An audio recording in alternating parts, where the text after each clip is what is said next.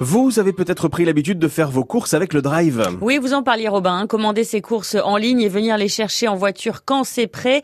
La pratique augmente d'année en année, si bien qu'on compte maintenant en France plus de drive que de supermarchés, Dominique Ezoué. Alors depuis la création des premiers drives en 2010, il en est sorti plus de 5000 de terre partout en France. Et contrairement aux grandes surfaces, les drives ne connaissent pas la crise.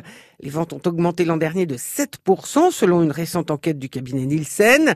Les achats sur le drive représentent plus de 7% du commerce en ligne des produits de grande consommation. Ce qui fait des consommateurs français les champions d'Europe en la matière. Juste derrière, on trouve les Britanniques où ces achats représentent un peu plus de 6% du total.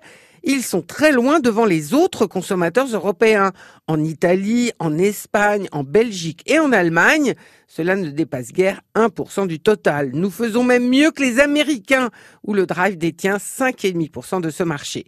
Cela dit, on est encore loin de la Chine ou de la Corée, où ces achats frôlent les 20%. Alors comment s'explique cette spécificité française? Eh bien, Cela tient au fait que presque partout, le commerce en ligne s'appuie surtout sur la livraison à domicile.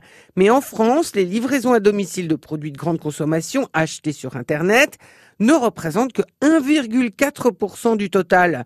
22% des foyers achètent des produits tous les jours sur Internet et choisissent d'être livrés à la maison.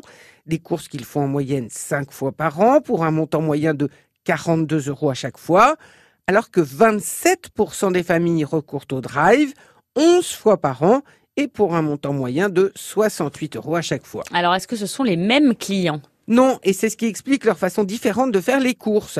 Pour la livraison à domicile, ce sont surtout des consommateurs jeunes, généralement sans enfants, alors que les usagers du drive sont surtout des familles, et tout particulièrement celles qui ont des enfants en bas âge.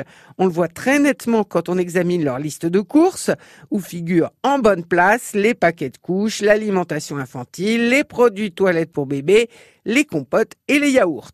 Mais il y a un autre produit qui est très souvent commandé sur le drive. C'est la nourriture pour animaux. Mmh, de la bonne pâtée pour chien, mmh. petit déjeuner. Bon petit déjeuner. Minute conso que vous retrouvez sur notre site francebleu.fr.